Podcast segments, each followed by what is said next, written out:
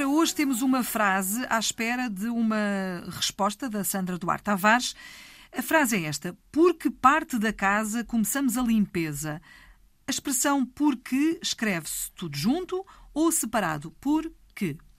Queremos a explicação da professora. nesta, nesta frase, porque parte da casa começamos, a, começamos as limpezas, nós devemos escrever o porque separadamente. E porquê? Porque nesta frase nós temos a preposição por e o interrogativo que, sinónimo de qual? Por qual parte? Por qual parte? Filomena, nós temos um truque aqui no nosso programa. Sempre que a expressão porque antecede o nome, ou seja, a seguir vem o nome, parte, ponte, porque ponte vais para o Algarve, caminho, porque caminho vieste, porque nome gostas que te tratem. Sempre que temos o nome à frente, eu tenho o porque separado. Por qual? Por uhum. qual caminho? Por qual ponte? Perguntarão os nossos ouvintes, então quando é, quando é que usamos o porque junto? Quando queremos expressar uma causa numa pergunta. Porquê é que faltaste à reunião?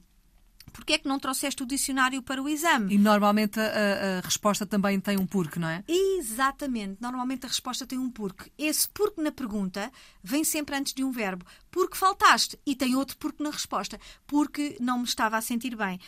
Porque junto, pergunta é um advérbio interrogativo, numa resposta é uma conjunção causal.